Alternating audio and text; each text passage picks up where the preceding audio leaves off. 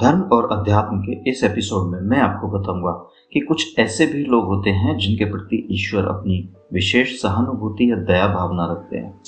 कुछ लोग ऐसे होते हैं जो अपनी असफलताओं के लिए ईश्वर को दोषी मानते हैं। उनका कहना होता है कि यदि ईश्वर है तो मुझे सुखी क्यों नहीं बनाता? यहाँ तक कि वे समाज में होने वाली किसी भी बुराई या दुर्घटना के लिए ईश्वर को ही दोषी मानते हैं। एक घटना याद आ रही है। मैं एक मित्र के साथ चहलकदमी कर रहा था। मित्र ने दिल्ली में हुई एक घटना का ज़िक्र किया। वह घटना जिसमें चलती बस में एक युवती के साथ दरिंदगी हुई थी। मित्र ने इस घटना के लिए भी ईश्वर को ही दोषी ठहरा दिया। उसका कहना था कि भगवान ऐसे कुकृत्यों को होने ही कैसे देता है। मैंने उसे समझाने का बहुत प्रयास किया, लेकिन वो समझने को तैयार ही नहीं था। वो तो नहीं समझा, लेकिन आपको ये समझना होगा कि ईश्वर आपको पृथ्वी पर कर्म करने के लिए भेजते हैं। आपको अच्छा कर्म करना है या बुरा, इसका निर्णय पूरी तरह से आपके पास होता है।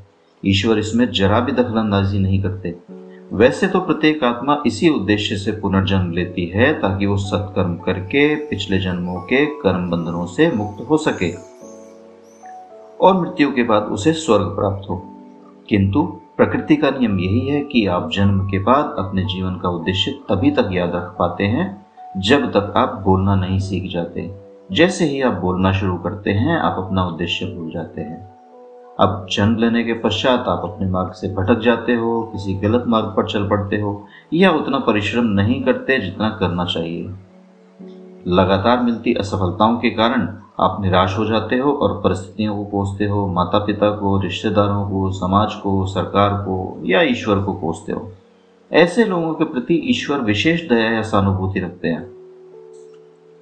ईश्वर प्रत्यक्ष रूप से तो किसी की मदद नहीं करते, इसलिए अप्रत्यक्ष रूप से मदद करने का भरपूर प्रयास करते हैं।